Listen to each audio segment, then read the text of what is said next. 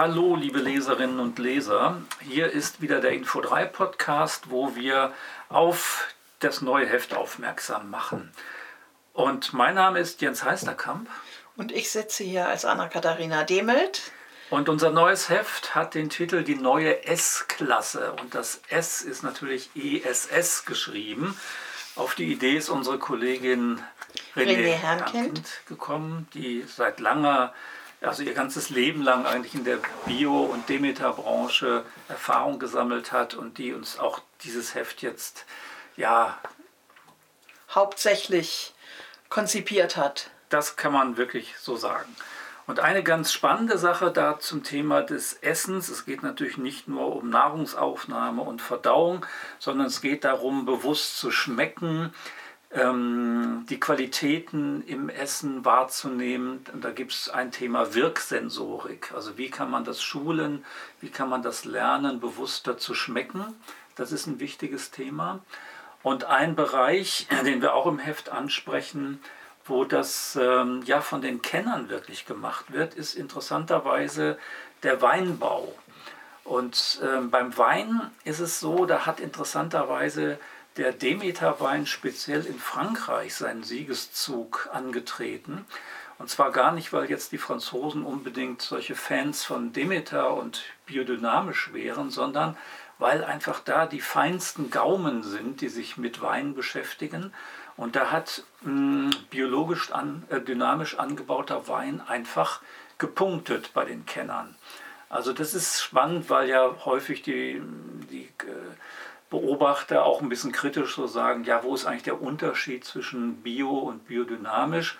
Aber zumindest beim Thema Wein ist da die ähm, Haltung der Experten wohl eindeutig. Ja, sehr erfreulich. Und die Grundlagen dafür, überhaupt gut zu schmecken, die finden sich auch in dem Heft, was man da so alles machen kann. Aber auch die Gegenbilder technisch kontrolliertes Essen, wo alles nachgemessen wird, sowohl was man isst, wie es einem damit geht. Also wieder ein rundes Heft. Und wenn Sie mal endlich die Redaktion kennenlernen wollten, dann finden Sie einen kleinen Teil darüber, wo ja. Sie erfahren, wie die Redaktion ist. Hinter den Kulissen. Hinter den Arbeit. Kulissen. Wovon ernähren wir uns? Genau, nicht alles, äh, meistens vegetarisch, aber nicht immer vegan. Ja, und viel Mayonnaise ist dabei. mit viel Mayonnaise.